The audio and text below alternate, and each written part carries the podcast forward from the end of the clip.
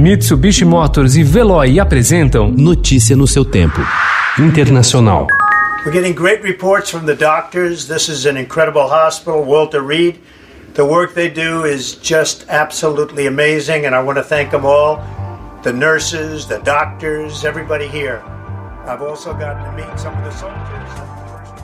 Donald Trump deixou ontem o hospital militar em Washington após 3 noites internado com Covid-19. Sean Collin, médico do presidente, disse que ele cumpriu os critérios para a alta e passará os próximos dias confinado em um quarto na Casa Branca. Especialistas, porém, questionam se a alta foi dada cedo demais e se perguntam por que Trump recebeu 3 tratamentos diferentes, normalmente reservados a pacientes graves, se o caso dele é leve, como alegam os médicos. O presidente dos Estados Unidos, Donald Trump, repetidamente defendeu a hidroxicloroquina como solução na luta contra a Covid. Em maio, ele disse que tomou o remédio por precaução. No entanto, seu médico não prescreveu o medicamento depois que o presidente testou positivo.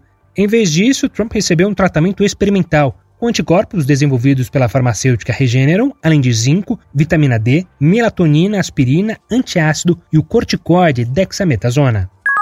Os bares de Paris fecharão a partir de hoje, após as autoridades de saúde relatarem um aumento acentuado no número de infecções por Covid-19 entre jovens na faixa entre 20 e 30 anos, que registra quase o dobro de notificações. Entre a população em geral, a média é de 270 casos por 100 mil habitantes. Entre os jovens, é de 500 por 100 mil. We have a plan to continue responding to COVID-19. And we will apply the same rigor to our economic recovery as we did to our world-leading health response. A primeira-ministra da Nova Zelândia, Jacinda Ardern, anunciou ontem a suspensão das restrições impostas em Auckland para frear a segunda onda de infecções e anunciou que o país venceu o vírus novamente. A primeira onda de Covid foi controlada em maio, após um confinamento nacional rígido. Os neozelandeses chegaram a registrar 102 dias seguidos sem contágios locais.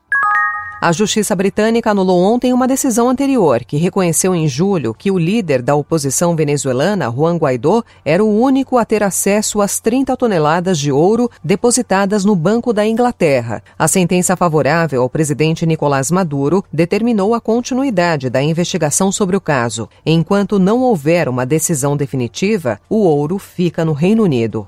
Notícia no seu tempo. Oferecimento Mitsubishi Motors e Veloe. Se precisar sair, vá de Veloe e passe direto por pedágios e estacionamentos. Aproveite as 12 mensalidades grátis. Peça agora em veloe.com.br e receba seu adesivo em até 5 dias úteis. Veloe. Piscou, passou.